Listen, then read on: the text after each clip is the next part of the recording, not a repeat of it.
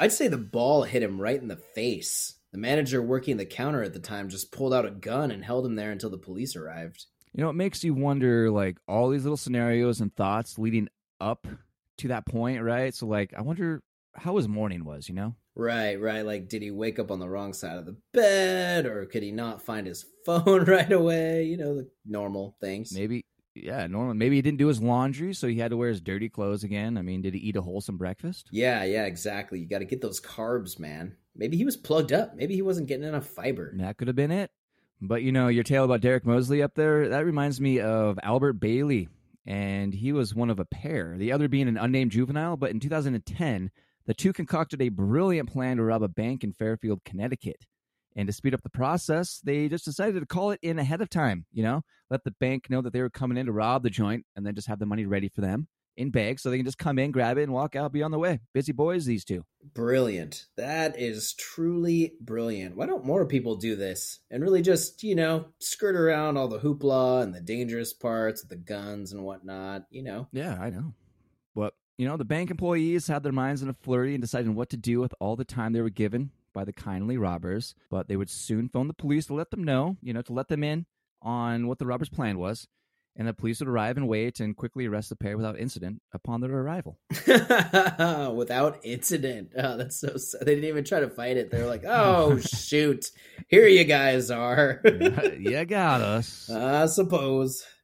You know, that reminds me of that other pair of masterminds, now that you mention it. Uh, Joey Miller, Matthew McNelly, who tried to break into a guy's home in Carroll, Iowa. I think that was back in like 2009 or something like that but the guy scared the two off, so they fled in a car. The car was observed by the guy whose house they tried to break into, and that guy called the cops, you know, described the car and everything. So, of course, they were quickly able to respond, and they located the car, which was only a couple blocks away, bro. So they approached the vehicle, and then they noticed that the two men's faces seemed to be painted black, but on closer inspection. Oh, oh, this is that permanent marker one. Yeah, buddy. So the cops noticed that it wasn't paint at all, it was actually a black permanent marker. Frickin' derps. They could have put anything over their heads, dude, anything, but they go through the time of taking permanent markers and coloring their faces. And I had to look a picture of this up. I mean, look at their work look at how well they did. The guy on the left has what looks like a shitty attempt at a Batman mask, and the guy on the right is a shitty attempt at a full face mask. And if you look closely up there at his right eyelid, he actually covered around his upper eyelid. He's going all the way. Yeah, like one of them looks like he's got sort of mascara going, like this sort of cat eye effect, you know? and the other one looks like he's got a terrible, like, wannabe superhero mask that just melted, you know, after too much, like, crime fighting or something. But not it's not good. You can clearly tell who these people are. I can't even give them an A for effort, just how terrible the effort really was.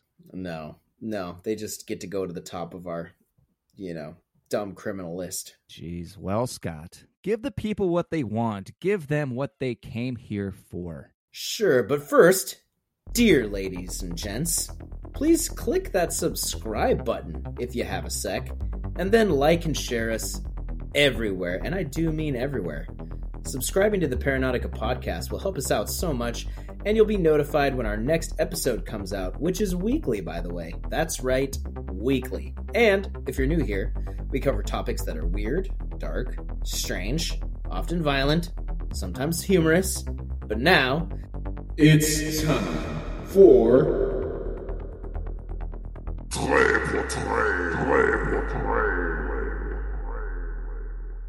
Excellent. Thank you. excellent. That is excellent, man. In my travels, I have found three quasi interesting stories from the internet in the annals of the internet. Weekly weird news. This first Is it one, annals or anals? uh, well, that's up to you, man. That's depends on. I'm going with anals. Well, must be a first date situation. yeah, it is. yeah. So this first one I found was uh, about a Spanish climber. Uh, this week, she left a cave after 500 days in isolation. She was trying to break a previous record, which was over 400 days. She spent the last 500 days uh, in a cave alone, completely cut off from the world, from her friends, from her family, from people, her from, the news, from her phone. We can all use a little bit of lie, you know what I'm saying? um, but you know, it, she did great. And when uh, the reporters asked her what she thought of the experience, she said it was unbeatable. She loved it, and uh, she had to be caught up on a lot, man. Like a lot went on in those 500 days. I bet a lot did go on. When did she start? So she started in April of 2021, and she said that she stopped counting time after what she figured was probably about 60 days. So 60 days in, she just quit counting, just started thinking, you know, sundown, sun up type situation. And she did a lot of just existing and knitting and thinking and being. And uh, yeah, she had no idea what was going on out here. Now, you said she did great. What does that mean? Well, it seemed like to her, the experience was of an opportunity to decompress and just forget about the stresses in life. But if you ask me, I think if, you know, she knew that this was going to come to an end at some point. Right. If you had threw a person down there in the cave and even if you gave them food, but they had no idea when they were going to get out again Right. or when they were going to, I mean, that would be, we're talking something totally different now. Yeah. So if you go into that knowing, like, hey, I'm just doing this for 500 days, yeah, it could be the greatest time of your life because you're getting away from everything. You- Like you said, you get to decompress, but you know you're coming out. exactly. Now, if she knew that she wasn't coming out, I guarantee you she would not be singing that same tune. No, they would have gone down there and she would have been some crazy like cave beast in the dark, just Yeah. like "Ah, leave me alone, you know, like she would have been smeagling it up down there. Hell yeah. Um, but yeah, so the her team, like she had a whole technical team that was in charge of putting food at specified pickup locations so that she could grab supplies, but no one had any contact with her or spoke any words to her. She didn't even know that uh, Russia had started a war in Ukraine. Like that's Oh, how cut off she was when she came out. So she had a lot to catch up on. well, I mean, I would not do that. That's not up my alley. Yeah, I'll I'll definitely just uh I'll just read about it. Yeah, I'm content with that. yeah, for sure. In other news, um, a man in Pennsylvania was apprehended by police recently for stealing. What do you think it is? What do you think it is, uh, Coop? I'm gonna let you take a guess. Pennsylvania. Yeah, stealing Pennsylvania. something. Stole something. Holy crap, bro. What's in Pennsylvania? I mean, I've been to Pittsburgh. Yeah, it's not really a. So he went to the that guy's museum and stole oversized balloons. Who is that guy? What the hell is Andy Warhol? That's a great guess. Uh, that's a great guess, but no, it's definitely far less interesting than that. Um, this guy was walking by a dude's house and he saw that he had a pot of meatballs on the old cooker. And he ran into the guy's garage and he stole the meatballs and he left. Wow, So the guy came right. out and was like, "Hey man, where's my meatballs?" So he called the police, and the police, you know, started investigating the surrounding area, and they came across this thief standing in front of his house, and he had red meatball sauce, Coop, red meatball sauce on his face, on his clothes, Caught red and he's like. "Uh, uh," and they arrested him, and it was a guy. He just that was him. so he had he had the sauce all over his face. He had all over his hands, his shirt. I mean, why would you go up there and steal your neighbor's meatballs? That's that's not cool, dude. Like I, at first, you know, I thought maybe he went to a restaurant and maybe he took like a buffet pot of meatballs or something. Like that's cool. Go ahead and do that all you want, right? But you go to some dude's property where he's just making his meatballs, super stoked that evening. You know, he's gonna have this awesome meatball like feast with his family. And he goes out there to check on them and they're gone. This motherfucker comes up and just takes this dude's meatballs. I don't know, man. 48 year old Lehman Glenn Robert Potter has been charged with burglary, criminal trespass, theft by unlawful taking for allegedly swiping this pot of meatballs. The officers found the pot on the street and then they found Lehman in front of his house covered in red sauce. So, That's yeah, good. you know, I wish I could say that the meatballs were returned to the rightful owner, but they were consumed. That's interesting. I mean, was this guy drunk? He's probably high as fuck. He's just like, oh, meatballs. Yes. It's exactly what I wanted. Dream come true Ah, that yeah. day. Free pot of meatballs. Free pot of meatballs. Maybe there were those uh those fake meatballs that they're just starting to make Yes, the mammoth meatballs. mammoth meatballs. Yeah, I realized that that's two weeks of uh, Two weeks of meatballs. yeah. Do it, you know. Maybe we'll go for a three for next week, maybe. Um, but my last, uh, uh, to take a little more, bit more of a serious uh, tone, my last of the three for three concerns our favorite Idaho killer, Bryan Kohberger, 28, Oh God, Um, what has he got himself into Yep. now? charged with the deaths of four University of Idaho students. So recently they unsealed some more court documents, right? And these documents allege that police seized ID cards that were inside of a glove, inside of a box, in Kohberger's parents' home. What? Now, that in and of itself wouldn't be very significant, but one of the IDs that was found is rumored to be connected to someone in the house where the slings occurred. Oh my God! yeah. So he's keeping trophies. Keeping trophies, might have picked it up that night, whatever it is, but either way, you're not getting out of that. I mean, there's just wow. Well, hold on, hold on. Allegedly. right, So right, alleged, alleged, alleged. wow. So this just came out that he they found cops found one ID or two IDs or how many did it say? It said IDs. I mean, it's it's very vague. Multiple IDs. Yeah, they don't have um, they don't have a lot of information a- around it. At least in the in the but it sites is that I was plural. finding. Yes, but it is it is and these IDs are related to people that lived in that house. supposedly. Yep, supposedly, Supposedly. they are connected with people that were living in the house. And man, if that's the case, like what more? Yikes. What more evidence does the jury need? You know what I'm saying? No, that's that's the uh, smoking gun right there. You know, the- Exactly. Exactly. That is the smoking gun. Yes, sir. So, yeah. So we'll see. Uh, it's not looking good. Not looking very good for old Bryan Kohbergs. Well, in the court pictures, he's got quite a smile on his face. Yeah, you know, maybe this whole thing is just he's just trying to make a big splash in the criminal world and become one of these renowned true crime fellas. Right. You know, if he came out of this on top, he would have so many book deals. Oh man, Oh, movies to be made about him. Yeah, well, but uh, yeah, Coop. Well, thanks for listening. Thanks for tuning in for three for three. Uh, these stories come from the wa- the wacky and odd world of AP News, and uh, yeah, well, back to you, buddy. Ah, well, thank you, Scott, sitting right over there on the other side of this nasty ass fold up table. Thanks, Wayne. Well, first, I just want to answer a question that I posited in our first episode about Sean Gillis. Ah, yes, yes, one of at least five Baton Rouge serial killers that were active in the 1990s and the early 2000s. Episode one, the gold standard we are always trying to achieve with each new episode. Yes, indeed. The little nugget that started it all off, Sean Gillis.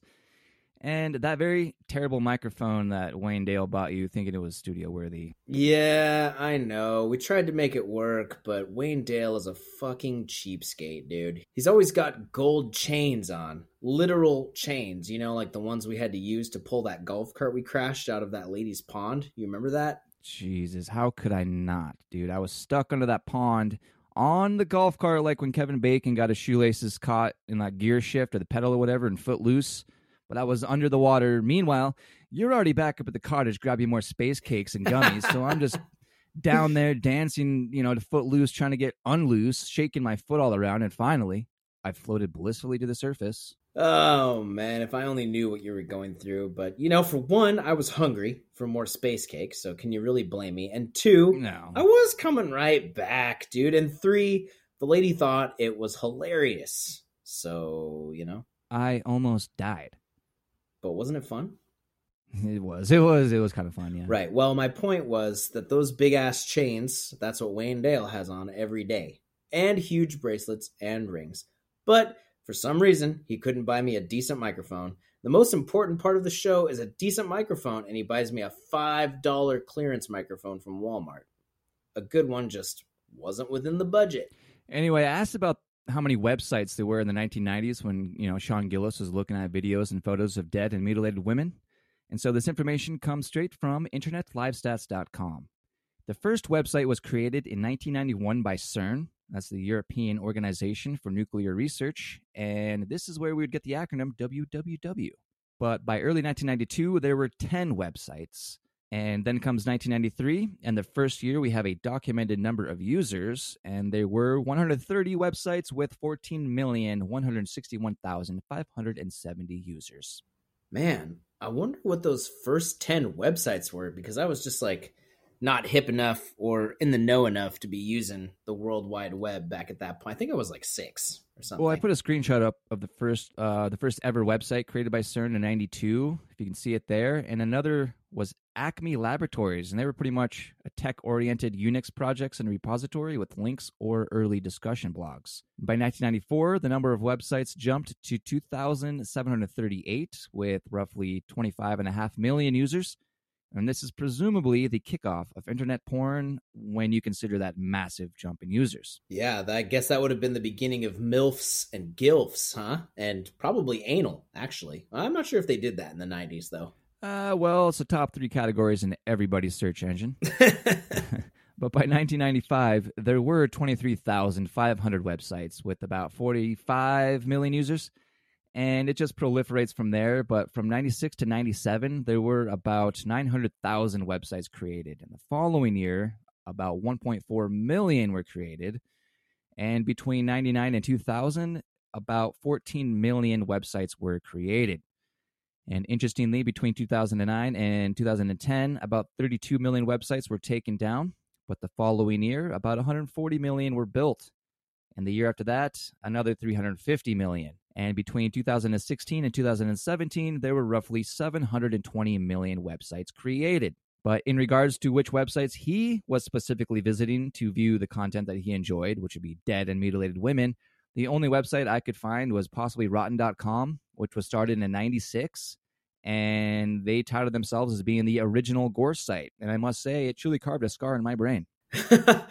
I fully believe that. I mean, that was like the days of the Wild West of internet. So there was literally no overseeing anything. Anything could have been posted on there. You just had to know which website to look for. It was like some kind of secret code you know?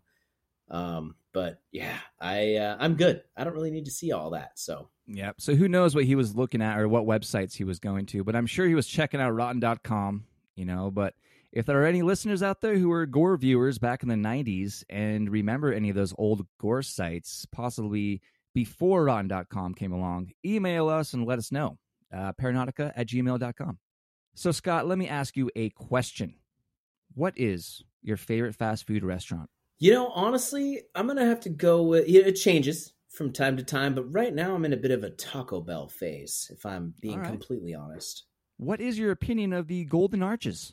Oh, Golden Arches, Golden Arches. Oh, yes, yes, the old Mac D's. Yeah, Mac D's, McDonald's. You know, uh, it's got a place in my heart. I actually lost a tooth at a McDonald's. Um, that's how long I've been going to McDonald's. All right. Well, what was your favorite quote unquote food item to get there as a child?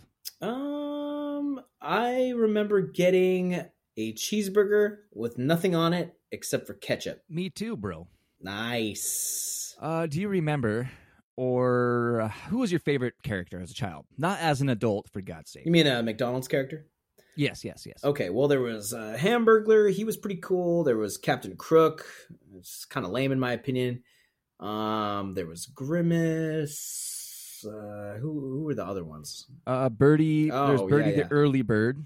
Uh, the professor. There was Uncle O'Grimacy, who was the drunken Irish uncle of Grimace. And that's true, not even a joke. and then there were the McNugget buddies, really dumb idea. And then there's the trash can. There's Bernice and Vulture and I Am Hungry. And that other one called Happy, just a forced smile behind crying eyes. Yeah, yeah, and there was the the Fry Kids, right? Oh, and the yeah. hamburger, the hamburger patch, which was also stupid. Stupid. And the Happy Meal gang. Oh yeah, there was Cosmic, but it was spelled Cause and then MC. Right. Mike yep. the microphone and Mac tonight and Speedy and Aster. Oh yeah, and, and Officer Big Mac, who was voiced by Ted Cassidy. Ted Cassidy was known for his deep voice and being very tall at six foot nine. He also played Lurch on The Addams Family in the 1960s and played the android Ruk in the Star Trek episode What Are Little Girls Made Of? Huh. Questionable. There was also Mayor McCheese, who was based off of H.R. Pufnstuf. who then sued McDonald's and thankfully won. Uh, yeah, HR Pufnstuf actually had to quit production after a single season because it just cost too much, which we can thank the heavens for. True that. And so, out of all those dumb little characters, Yeah, which one was my favorite as a kid and not as an adult? That's going to be really hard because I can only think of my favorite adult character. Uh, yeah, I get it. You know, I'm going to have to go with Grimace, man. Like, he was such a weirdo, just a purple tree looking thing, nugget tree combo. yeah, yeah. And uh, he was just always happy and kind of dopey. And yeah, Cool. I'm to go with Grimace. good choice. Oh shit, man, we forgot Ronald McDonald, Ronald of the McDonald. Oh, yes. The ringleader. Yes. I hope that didn't negatively influence your crucial decision making. the one that is the glue that keeps it all together. And no, that did not actually influence my decision in any way. I was never actually a fan of Ronald. He's kind of creepy. Yeah, he's been creepy uh, since day one, never breaking character. And in the years leading up to 2011, critics of the Ronald, including a group of 550 doctors and other medical and healthcare professionals, went on a crusade to effectively retire Ronald McDonald, leaving him without a pension, no 401k, and no retirement of any kind. Damn, that's cold. Yep. And these critics were saying that Ronald McDonald was an essentially an arm or a tentacle of the elitist corporation we know as the Golden Arches, and he was being used to specifically target children, which was simply unethical. So, yeah, that's pretty apparent. But it's also true of every other major corporation who can only profit through the sales of their product, whether specifically for children or for adults or for pets. Yeah, I'm not really sure why they're making such a big deal because everything, like Toys R Us, like how are they going to make their money? You know, Exactly. they're, they're not just going to be like, oh yeah, we have toys. They're going to just go directly for the people that are going to influence the people with the money to buy the toys. Exactly. And in reality, though, the company decided to send Ronald on an indefinite vacation in 2016 after there were all those people just as clowns acting scary and being all around retards. Just saying. That whole clown scare thing was was just pathetic. Absolutely, dude. Grow up. But out of respect for all the misdirected fear of clowns, McDonald's removed Ronald, and this is still in effect as far as I know today. Right, and as far as that being in effect, I couldn't really care less. Fuck Ronald McDonald and fuck the Golden Arches. Thank you. Thank you so much for leaving the dark side and coming back over here, Scott. Well, you know, I can't match your 17 plus years of McDonald's free diet, but you have to start somewhere, right?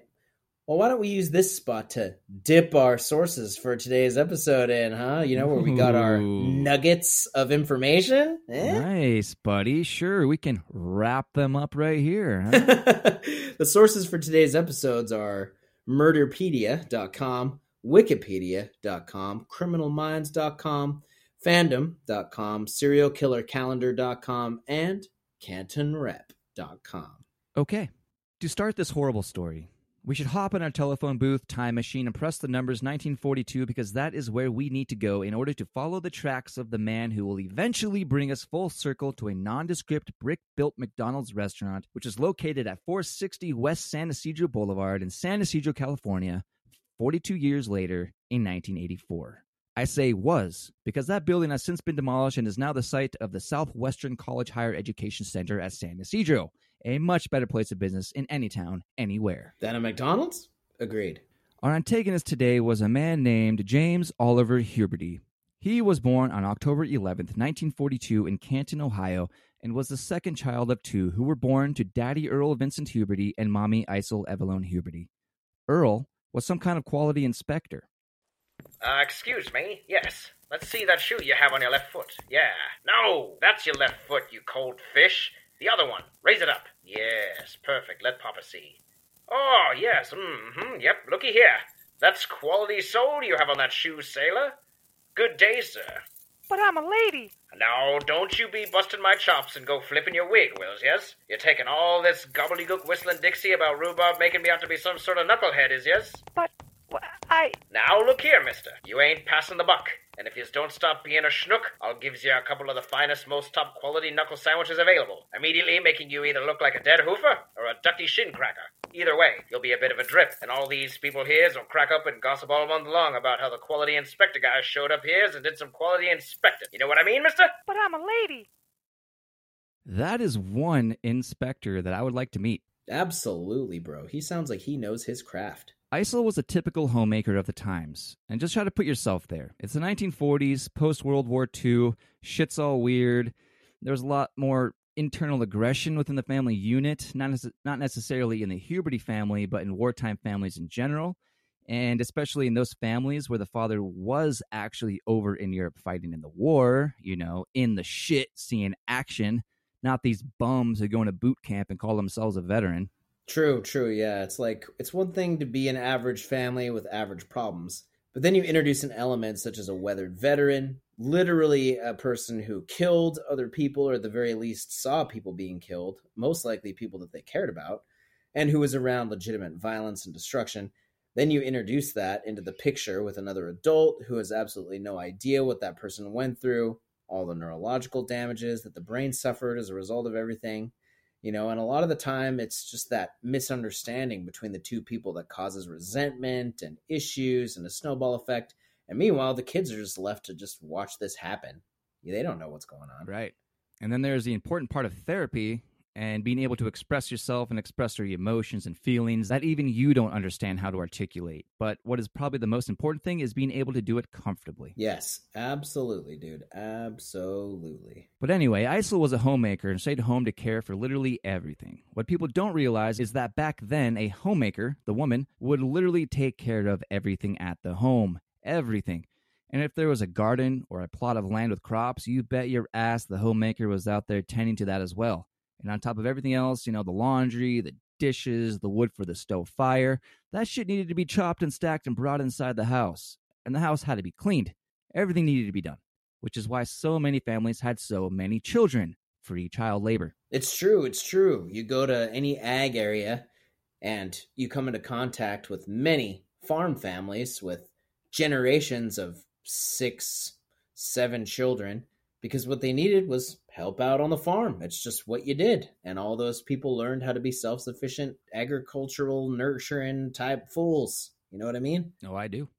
And so at age three, James Huberty would contract the polio and needed to wear the old leg braces made of heavy steel and leather, much like the ones our friend Benny sees in his favorite movie at least once a week. Fucking Forrest Gump. For God's sake, man, just turn it off once in a while. Benny boy! Shout out to our boy Benny. But the only difference was that James Huberty wasn't retarded and he didn't fight in Vietnam, nor was he shot in the ass. And he definitely never met the President of the United States, and he wasn't much of a runner either. As a result of the polio and having to wear the leg braces, James would end up suffering from a bit of a limp for the rest of his life. Picture the Toxic Avenger when Melvin falls out of the window into the toxic sludge below and then think about him trying to walk away after getting out, just dragging his leg along the ground. Yes, but he drags one leg, right? And you think that he only has a limp on that one side, but then he goes to walk on the other side and he does the same thing on that leg too. Ugh, useless. Ugh. Ugh. Oh man, so he's walking like a George A. Romero zombie in The Night of the Living Dead, a personal favorite. The only way a zombie should ever move, slow and with equally slow intent, not fast like 28 Days Later, which is also a personal favorite. Yeah, or World War Z where they're just sprinting Right. around. It's like, yeah, that's not really a zombie, man. Slow moving zombies, dude. That's the only way. It's the quintessential zombie. Yeah. Like that's a fast zombie doesn't make sense. They're they're dead. You know what I mean? Yes, they're barely alive. So Earl would go on to find a really good deal on a 155 acre farm in Mount Eaton, Ohio in 1950 and made the purchase almost immediately. Interesting little bit about Mount Eaton the population there, since records have been kept starting in 1870, has been roughly between 200 and 300 people. The biggest fluctuation is between 1950 and 1960 when the population increased from 203 to 265. That's by 62 people. But then between 2010 and 2020, the population dropped by about the same. So right now, as we speak today, the population of Mount Eaton is just about the same as it was almost 155 years ago. That's so crazy, dude. Like, just for a quick second, the town got 62 more people. And you know, in a town of that size, like, everybody knew who those motherfuckers were. You Oh, know? yeah. Like, oh, where did you guys come from? They increased the population by like what? Yeah, yeah, seriously. Yeah, like a quarter. So they increased the population by about 25%, just over a quarter of people. And then and then decreased by the same. decreased.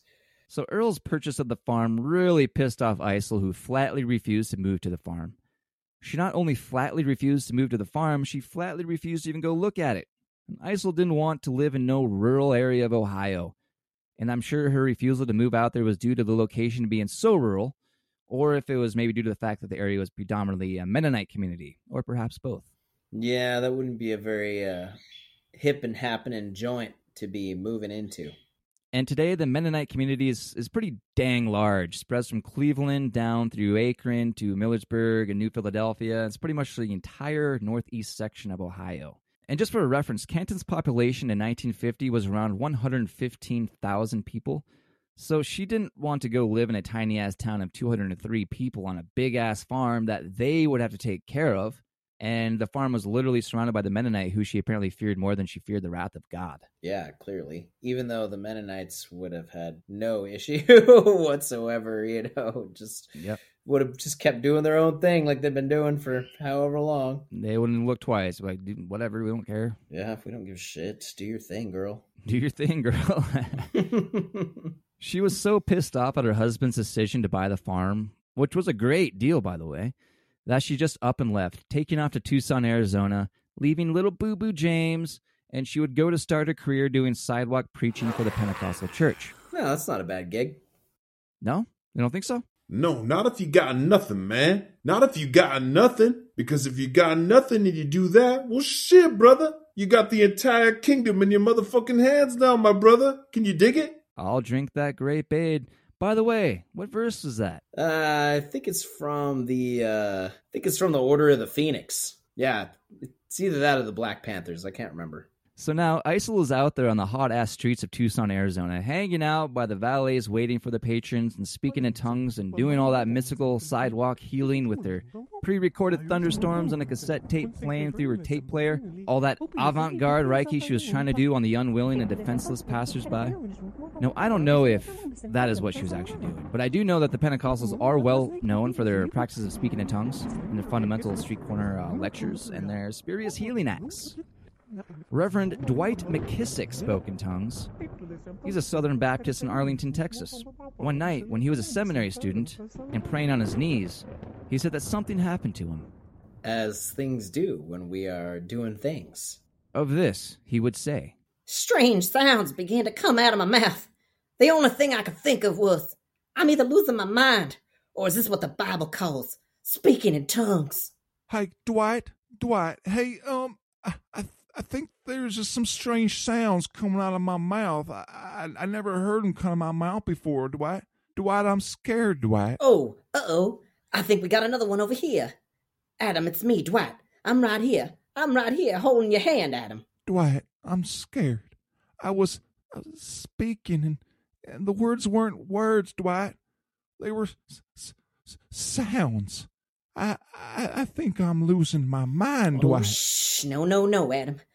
Now, Adam, what we have here is the divine message from God Himself, which He Himself delivered directly to you, for you to receive directly from Him above. Uh, oh, uh, really? Why, yes, Adam. You were speaking in tongues, a true gift from God. In the heavens above, He heard you call upon Him in the heavens with the sounds that came from your mouth. I remember my first time. Hallelujah. They are out there doing the grind, you know, doing the hard work that the medical professionals just can't do, these street healers. They are healing the blind, making cancerous tumors disappear right in front of our eyes. They can even get people to walk again after 15, 20 years of not being able to walk. It's incredible. Imagine, Scott. The atrophy of muscles that happens when, you know, that certain muscle is not being used for an extended period of time, and then all of a sudden just standing and walking around, even jumping with the big leagues. Miracles! Miraculous miracles! So, yeah, Isel takes off, which completely devastates James. And we know that abandonment is a serious issue and can often cause serious consequences for children's future behavior. There is no debate on effects of what abandonment does to children. And whether that is due to one parent abandoning the child willfully or both parents not wanting anything to do with their children, or whether that is one parent being manipulative and using the system against the other parent to systematically remove that parent from the family unit, the effects that that has on children can be completely devastating. We're talking early drug use, early alcohol use, early promiscuity, behavioral issues, an inability to cope or deal with problems in life, violent outbursts. They may have many run ins with the law and just a lot of bad shit going on.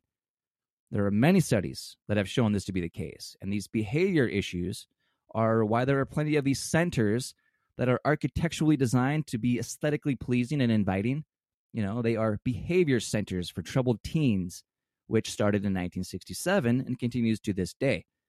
Many of these centers used and still use systematic kidnapping as part of their intake process. This is no joke, and we will cover this one day. But a real quick point on that parents would agree for whichever center it would be to literally break into their house and put a pillowcase or something over their quote unquote troubled teen's head.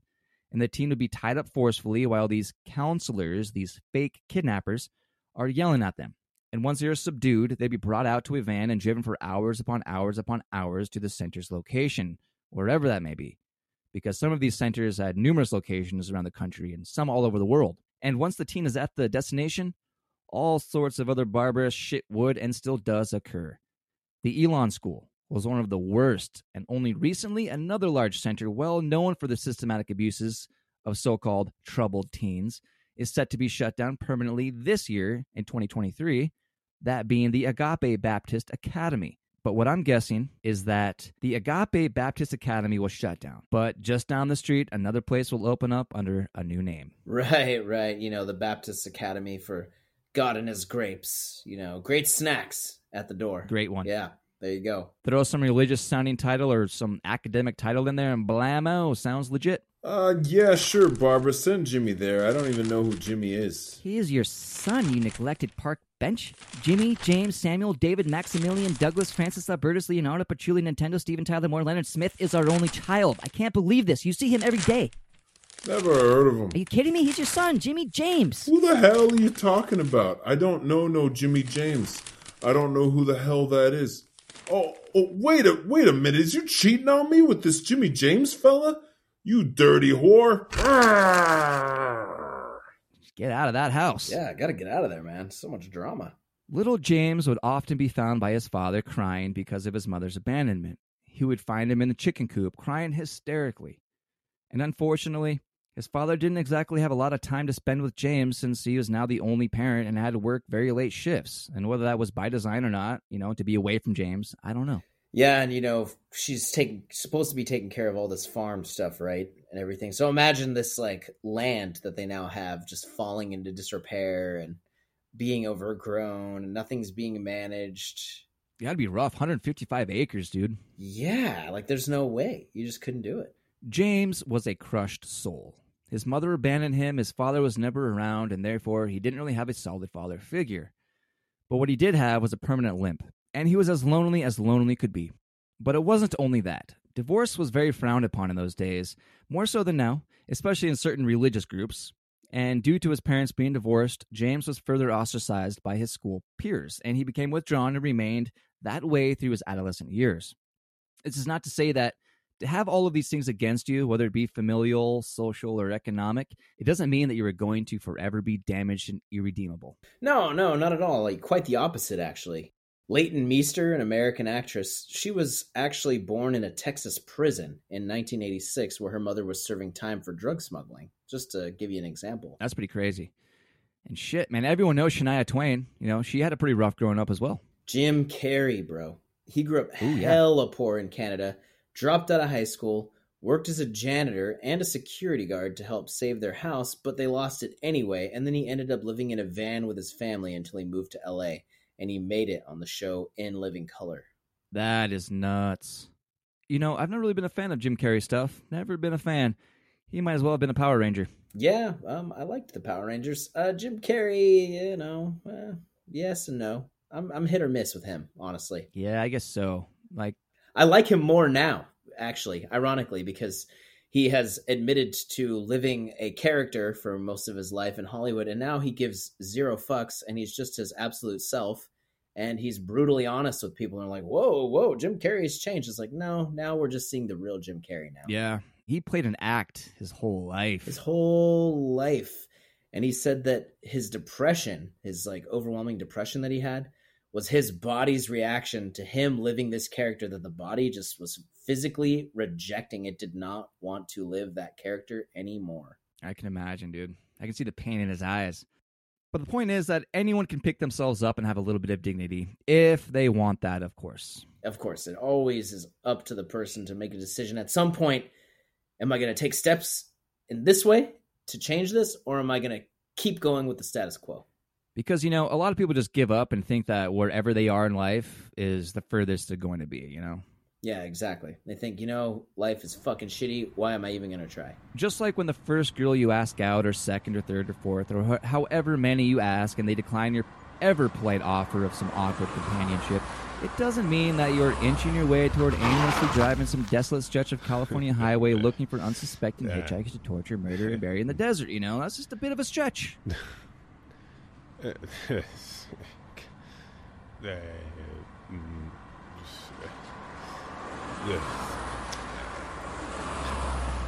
Hey, check it out. You're mine today. I'm gonna take you home.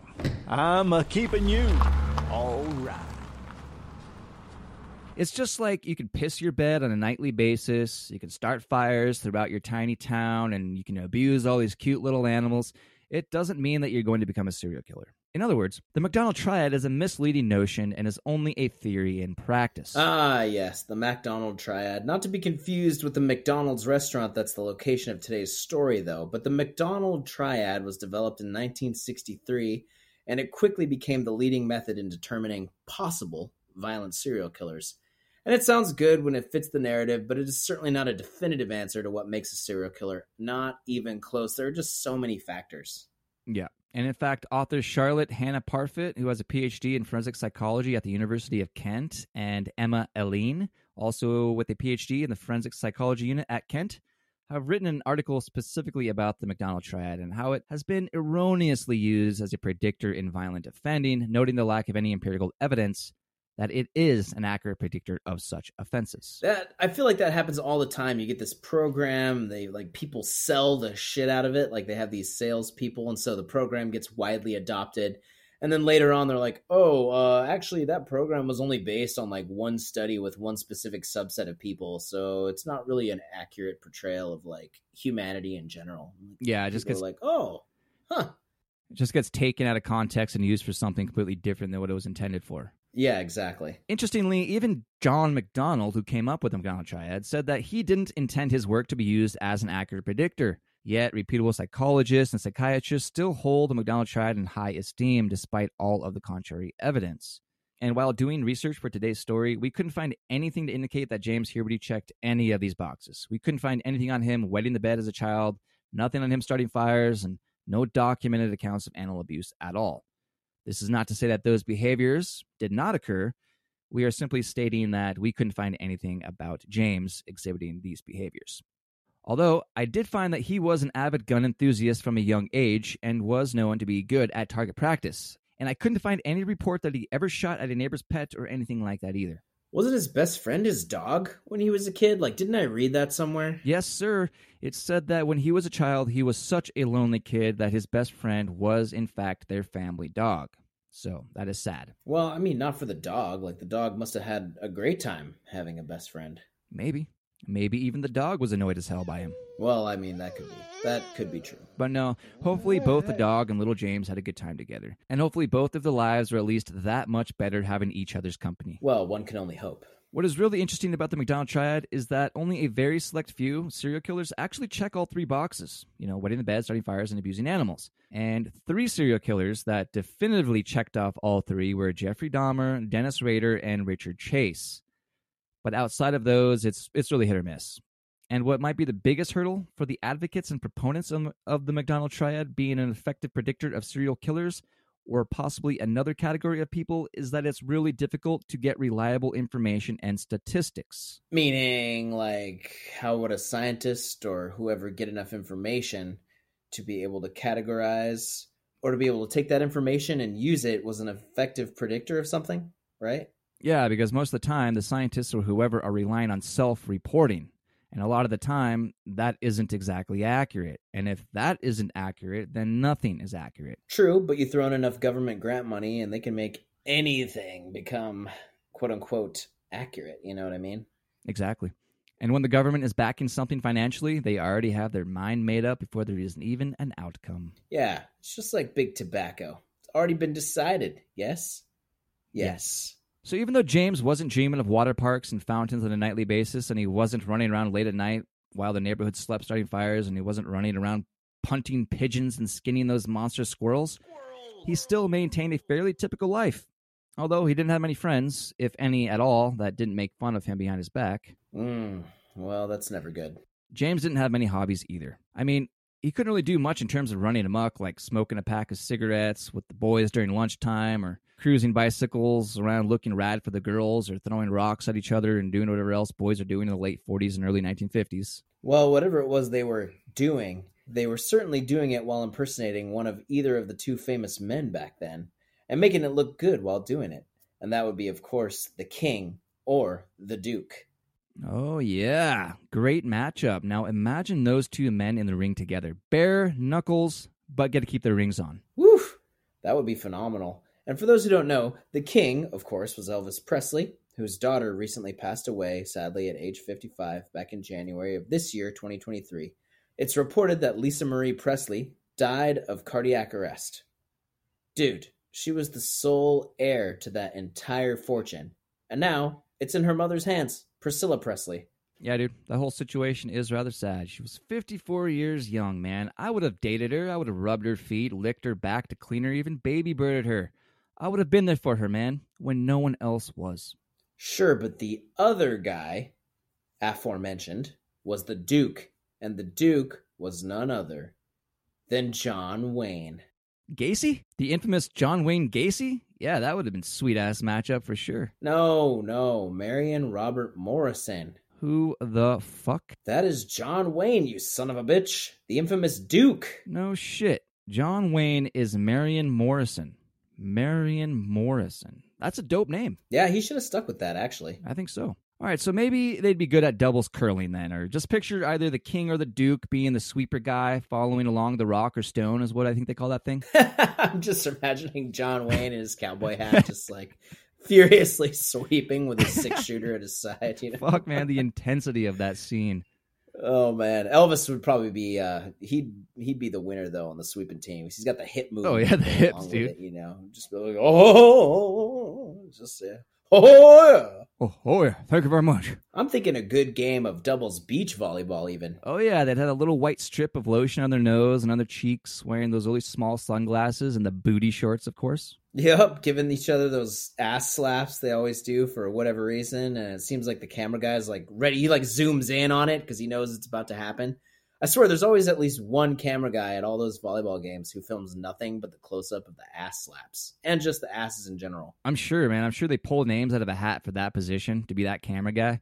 But I'm thinking those two would do really well with synchronized diving, actually. Oh, I hadn't even considered synchronized diving. Just legs of steel, bro. One's a dancer and one's a horse rider. Like, come on, man. Come on, man. Man, they would perfectly nail the reverse one and a half somersault with four and a half twists. God knows I wouldn't. Or maybe they would do acrobatic gymnastics. I say again, God knows I wouldn't. In all reality, James probably played jacks alone in the dark basement of the family home, and he was probably really good at it. You know what he was probably doing? He was probably a beast at doing that thing where you have a stick and then you roll like a tire with it or a oh like a tire oh, like a wheel um, well with it, you know, or yeah, a, hoop a frame. something. Yes. Oh, it's, yes. It's hoop something. What is it? Yeah, yeah. Hoop, hoop, some trundle, hoop trundle. Trundling. Yes, yes, that's what it is. Hoop trundling. He was a beast at hoop trundling. I just know it, bro. Could have been. But then again, in order to properly hoop trundle, one must be able to run alongside the hoop for a long period of time, oh, right? So to reach the finish line, I mean, uh, because it's a race, right? Shit. Yeah, you know, I think you're right about that. So yeah, I don't think he would have been good at that. I forgot about the leg braces, bro. That's that's on me. James did pick up an interest in target practice with actual firearms and was said to be pretty good at it. And a family friend or someone who knew the Hubertys said that James was a He was just a queer little boy who practiced incessantly with a target pistol. And he'd do this thing where he'd get up on a pogo stick and just stand there trying to balance. He wouldn't even hop with it. He would just stand there, hunched over, looking like he's riding a motorcycle. He'd do that for hours, well into the night. Such a queer little boy.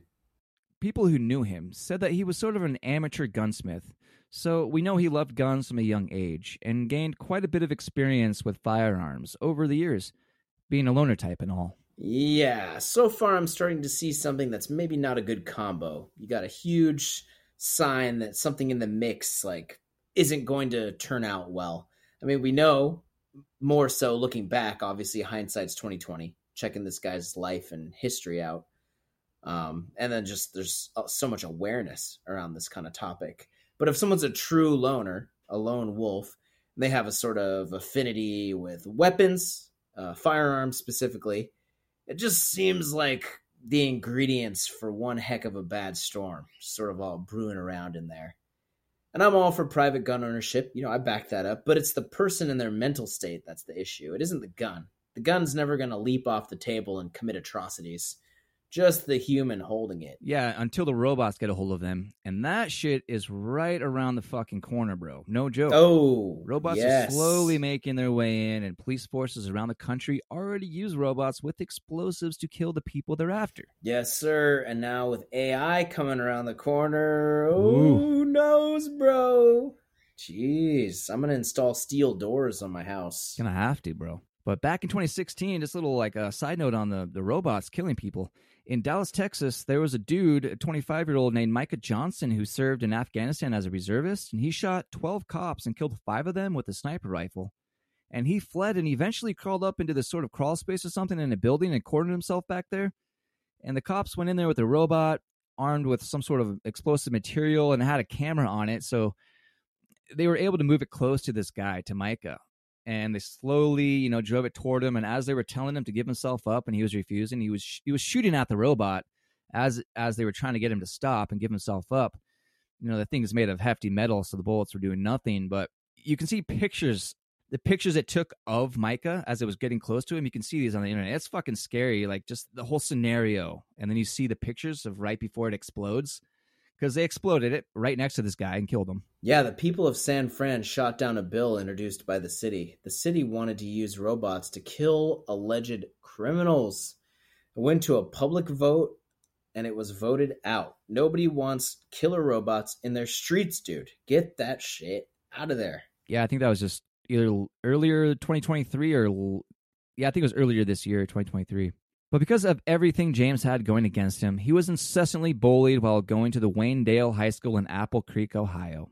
And despite the bullying, he kept his head above the boiling water and rode along with the tumbling waves. Wait, are we just gonna pass over the fact that it's called Wayne Dale High School without acknowledging it? What the fuck, man? Yeah, it is kind of weird, right? Wayne Dale? I think this is where you got your name, buddy. Wayne Dale High School, Apple Creek, Ohio? Is that Boy, I mean, it has to be. is that it? He's shaking his head no. He's shaking his head. He's saying he's saying it did not. He's indicating right now that it's just a coincidence, but I'm not sure I believe you, Wayne. Yeah, we don't believe you, buddy. The jig is up. But James would get himself through high school and found himself graduating 51st out of 77 students in the class of 1960. Two years later, James Huberty signed up for classes at the Malone College, where he began to study sociology and very quickly afterward decided to study at the Pittsburgh Institute of Mortuary Science. Two notable alumni of the Pittsburgh Institute are one, John J. Hafer, and two, James Oliver Huberty. John Hafer would later become a Maryland senator, while James Huberty would go on to become the subject of today's story. Two very likable men who've done great things for the community at large. A mass killer and a politician. Not sure which one's worse. Yeah, man. I don't know. They all have blood on their hands, stained with blood. I'd say Hillary's are consistently wet. You leave the room for 10 seconds, and when you come back, it's like she's just dipped her hands in buckets of blood. It's crazy how much blood that lady has on her hands. No joke. And what about William? Oh, Slick Willie's got a different kind of substance on his hands. More specifically, on a couple of his fingers, if you know what Oh, I'm man. saying. Probably, sir. Okay. Right. What's up? You don't get it. I love women. What's the difference?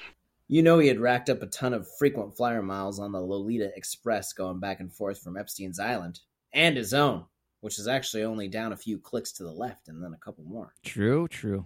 Yeah, and uh it's why Slick Willie is really upset because now he can't use those frequent flyer miles that he racked up for decades. But, you know, I guess he got a better trade off. Yeah, I guess he did. You're talking about uh, having Epstein suicided, right? Correct indeed. Yes, yes. Epstein's murder really helped a lot of rich and powerful people escape a slap on the wrist. You got that right. So it was from the Pittsburgh Institute that he graduated with honors and received his funeral director's license, and in the following years, he would earn his embalmer's license.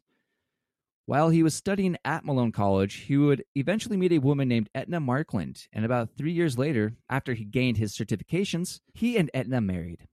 Luckily for the lovable newlyweds, a funeral home in Canton, Ohio had an open position. James knew that he was well qualified for that position, as he would be embalming on a regular basis, but the one thing that made him apprehensive about taking the job was that he. Let me guess. He would have to work around a bunch of other people. Right.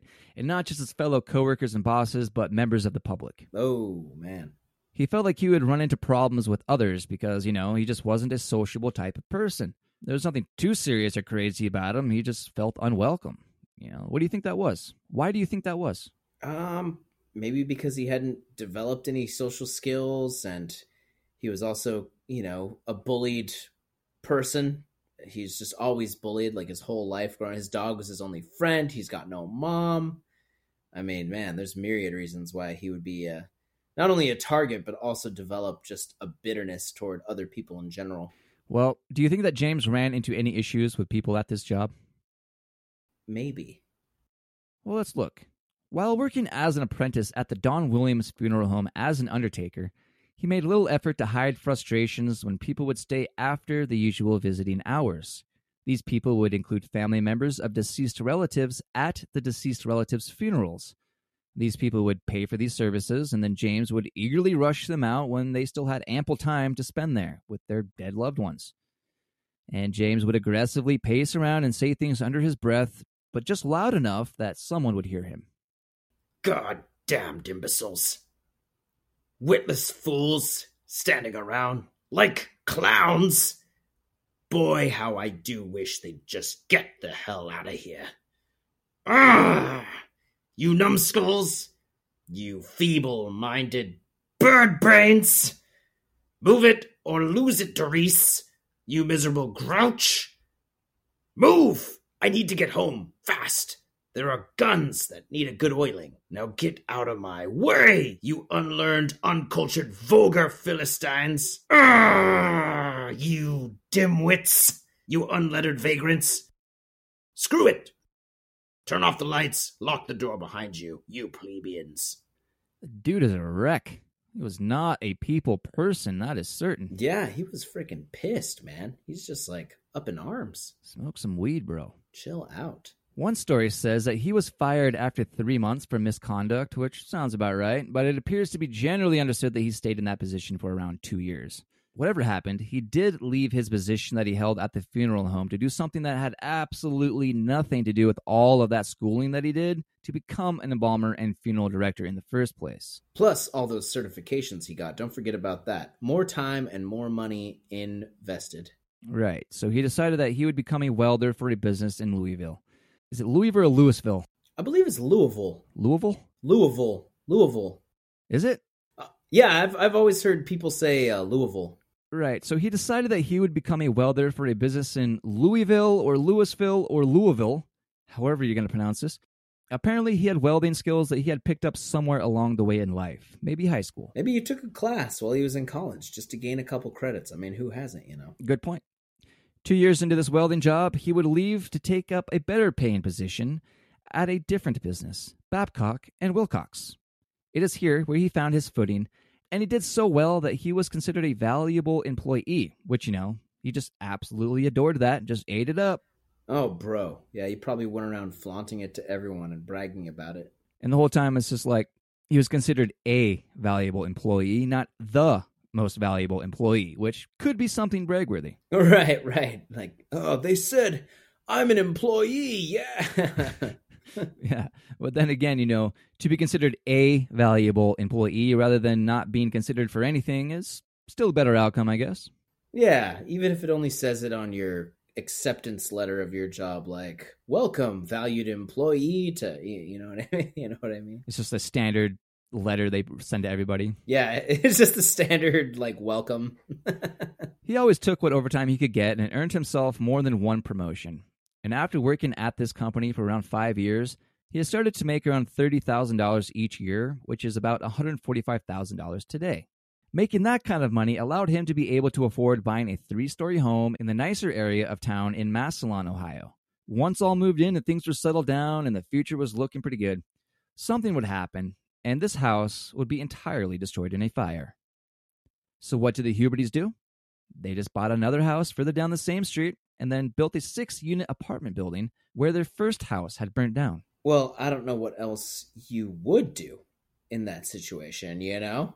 True, I guess they did exactly what any all American husband and wife duo from Ohio would do, but they would go on to manage this apartment building themselves and were doing fairly well off with it. Then, in 1972, their first daughter Zelia was born, and two years later, their second daughter, Cassandra, was born. Oh, how normal. Over the years, James and Etna Huberty developed a relationship with sporadic physical and verbal abuse toward each other. It went both ways, which is far more common than some people want to admit. I can imagine all the people putting their hands to their cheeks and gasping, Whoa, whoa, what? Females abusing males? Impossible. Happens way more often than people like to admit, for sure. Did you ever see that 2020 piece, or maybe it was some other production company? But they did this really good piece on the discrepancies that the general public hold when it comes to uh, seeing a woman being slapped by a man versus when seeing a man slapped by a woman. Did you ever see that? I yeah, no, I didn't see that one specifically, but you know, you see lots of social experiment clips and videos when you have like a woman making even suggestive comments to a man versus a man making suggestive comments to a woman. You know, it's a slightly different topic, but it's just taken so differently. You know, it's just sort of the way things are.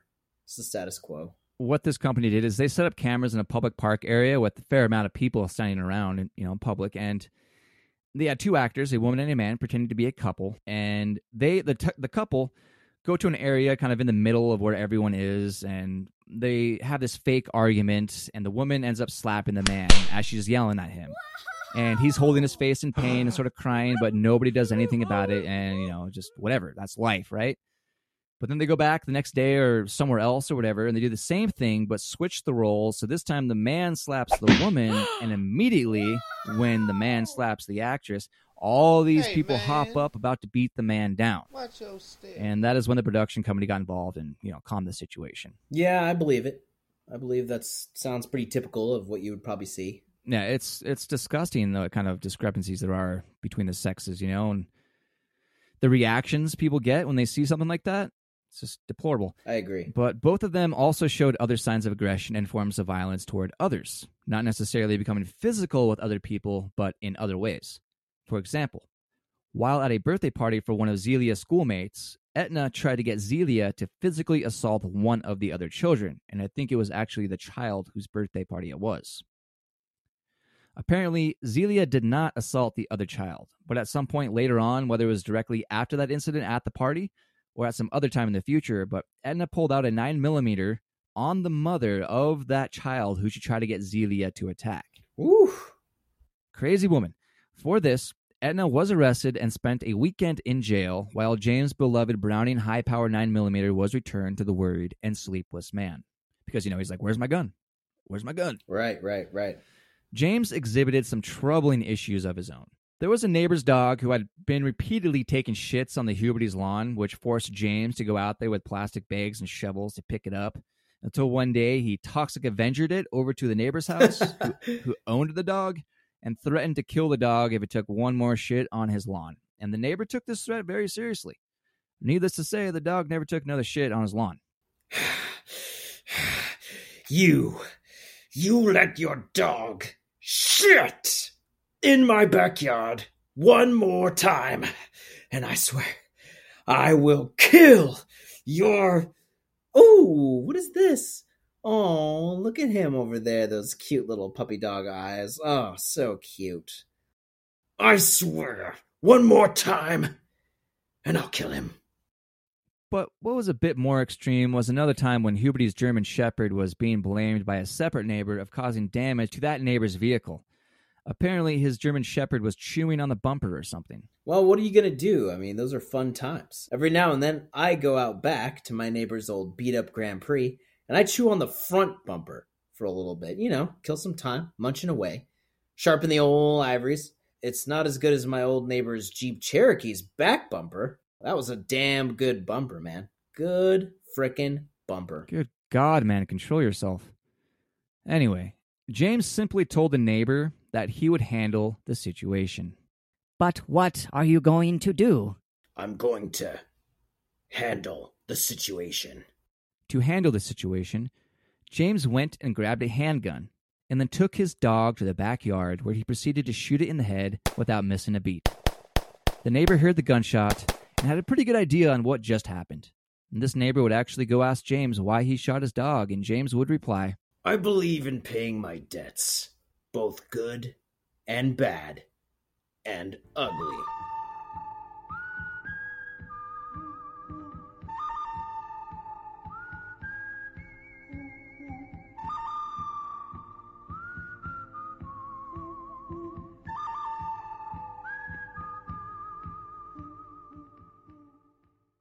Further forms of threatening violence occurred when James would take a rifle out onto his front porch and jokingly point it at his neighbors and laugh when they saw him, sort of half heartedly for a few moments, and then he'd just walk back inside and shut the door. That's so freaky, dude. You, this guy, like, looking a little Scary. deranged. He's coming out brandishing a rifle, and he's like, and then he just turns around and walks inside. Oh, man. Whew. Hell no. I'm not sure which approach I'd take. I'd probably go, I'd probably bring muffins over and just be like, I baked you some muffins today. Your favorite kind. Don't kill me, please. Don't kill me, please. So neighbors would later say of James that no matter what, James would hold on to every grievance, every insult, every transgression, whether or not these were real or delusional. And they would go on to say that these things that he created in his head were the source of his frustrations. Oh yeah, I mean he clearly saw the world in a totally different perspective than most people. He's just all out to get him. He's pissed at everything. And neighbors and coworkers would say that he was a very sullen guy. They said that he was very quick to become angry, like he was just out looking for things to be angry about all the time. Why the hell are you mowing your fucking yard right now? It's 10 a.m. on a Sunday.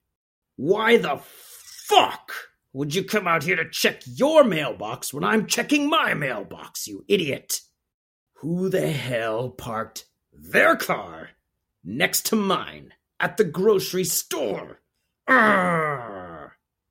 God damn it, Larry! Larry, you motherfucker! You type on that keyboard one more time, and I swear, Larry, I fucking swear to God, Larry. Who the fuck sent me this? sent me this goddamned company email invite to the mandatory meeting this fucking Friday. Stephanie, was it you? Huh? Carla? You? No? David, it was you, wasn't it? It, it yeah, it was uh, upper management. They sent that email literally to every employee. It's a mandatory meeting. Oh, well, I guess I'm the asshole then, huh? I guess that I'm the fucking piece of shit around here then, huh? Office guy? I'm the motherfucker around here, is that it? Huh? Office guy? Um, well, kind of, yeah. I mean, no disrespect, but yeah, you're kind of a piece of shit, to be honest. What a jerk. Yeah, man, that guy's just pissed about everything. As for the abuse toward each other, Edna would later reveal in an interview that she had, on one occasion, attacked James with a broken table leg so severely in their kitchen that they had to remodel the kitchen because of not only all the damage that she caused, but because of all the blood splatters that came from James' wounds as Edna beat him relentlessly. I could not imagine being the two girls in that house and just like bearing witness to all this. How crazy is that? Not good. There was even a report that Edna had filed with the Canton Family Services saying that James had hit her and messed up her jaw. Well, if there's any solace in all of that, it's this next part. Etna would later say of James' abuses toward her that when he did hit her, he would at least only, quote, hit her once. Well, it sounds to me that she knew as well as he that they were equals in that relationship. I suppose so. So, to find some reprieve from all the abuse that James would inflict on her, Oh, yes, this is creative. I love this. Edna would try to convince him to allow her to read his future with tarot cards, which he would actually find really interesting. And the gimmick, it worked exactly as the cards told her it would. She said that she would sit him down at the table that she set up to add the mystery of it all and make it more intriguing. Oh, yeah, you gotta set the scene. It's just not the same if you don't set the scene. Right. But, you know, she would just tell him a bunch of nonsense that she knew would grab his attention. Right, right. Important things like money. But more importantly, vastly more important than money, fame, right? Exactly. James. James, they're, they're talking to me, James. Oh, oh, re- really?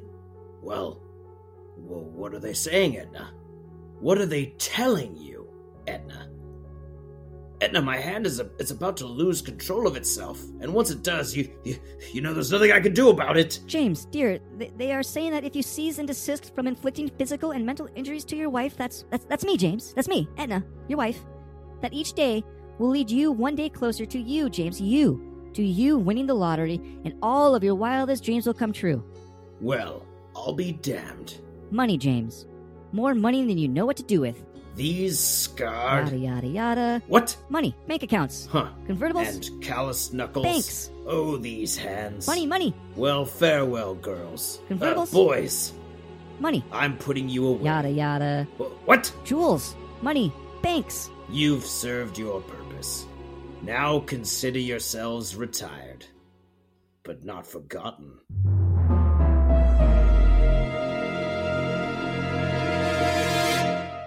In the mid to late 1970s to early 80s, for whatever reasons he had, James started to think that either Governor or Senator Jimmy Carter and the then President Ronald Reagan, along with the U.S. government, were in some sort of secret plot against him. He was also absolutely certain that the Cold War was escalating very fast, and he became convinced that the Soviets, those pesky Reds, were going to invade the United States, causing a full economic collapse and a possible nuclear war. Now, does that sound like every action movie made in the 1980s or what? First of all, why the hell does he all of a sudden think that Ronald the Ragster and his sidekick Jimmy Cartwheeler and their whole goon squad is after him? Jimmy Cartwheeler. nice. I would love to know that as well, bro. I couldn't find anything definitive, and he wasn't said to be a drug user, but we will see something about his mental health coming up. Ah, okay, yeah, that's right, that's right. And because of the inevitable war, he decided to stock up on non perishables and other necessary supplies to keep his family alive while the war raged on all around them, which any caring father would do. He also stocked up on, you know, the weapons because one must protect oneself from the commies, you know, of course. And there was a family friend named Jim Aslanes who told a reporter that James' house had weapons stashed everywhere. Aslanes said that every weapon was loaded and with the safety switched off and that there were so many weapons that you could just reach over and grab a gun. Whoa, that's so crazy. Just anywhere you are at any point, you can just pick up a gun and it's loaded and ready to go. And that's not good having Zelia and Cassandra running around as kids. Seriously. Because you know he didn't have locks on him. You, you know this guy is just crazy. No, you pick up a gun, pull the trigger on accident, boom, it's all over. There was also something else happening in the early 1980s. Oh, you don't say. November of 1982 to be exact. This is when the Babcock and Wilcox Company decided to lay off a few of their employees due to the recession that was happening. A coworker would later remember that James said something to him. James said that he had nothing to live for, no job, nothing. Of that encounter, this coworker would say, he said that if this was the end of his making his living for his family, he was going to take everyone with him. We watched him a lot. We believed him. It was just a question of when.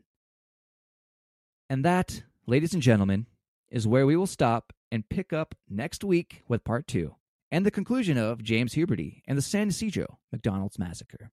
Man, just the the stage is so set at this point. You have James Huberty, a sullen individual, his whole his whole life, came into some money for a while, purchased all these weapons, and now he's got this job, the only sort of like consistent thing in his life because his relationship is tumultuous with his wife, right?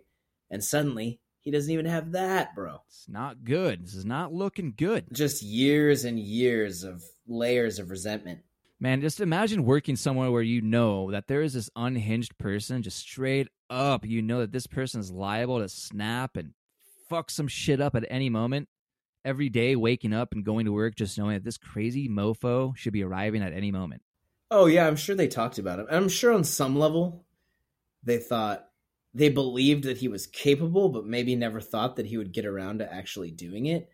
But they probably had no idea he had this crazy weapon stash at home either, you know. No one's going over there. It's not like anyone's going to his house. Like, I'm going to go hang out with James Huberty today. it's the last thing on their mind. exactly. So nobody knew, but, you know, they all did know though. They knew. Well, the, yeah, I mean, those statements that I just read, like they knew something was going to happen. It was just a matter of when, you know? Exactly. James was talking Yeah. about killing people and doing all this violence, and the guy quoted, you know, we believed him. It was just a question of when. Exactly. Well, I, for one, am concerned about what's going to happen next week with James Huberty. Well, it's not good. It's absolutely terrifying and horrible. Well, again, that's what we do here. We cover some really bad stuff. This is part one, and part two about James Huberty is just the tip of the iceberg. Yeah, I mean, our first episode of serial killer Sean Gillis, for God's sakes. What a way to start off the podcast. Oh man, seriously, that was so demented. But also, it really happened. It did. All right, ladies and gentlemen, come back next week for part two of James Huberty and the McDonald's Massacre. Should we do credits or wait for next week or put them in there? What do you think? Uh, we can wait. All right. Don't forget to subscribe and get instant notifications when our new episodes drop, which should be by every Thursday of each week Pacific time. Yeah, and shoot us an email at paranaughtica at gmail.com. That's P A R A N A U G H T I C A at gmail.com. Follow us on Twitter under at Paranaughtica and check us out over there on our boring Facebook page, the Paranaughtica Podcast. Thank you so much, everyone. Thanks, everyone, and we hope to have you back next week for part two James Huberty.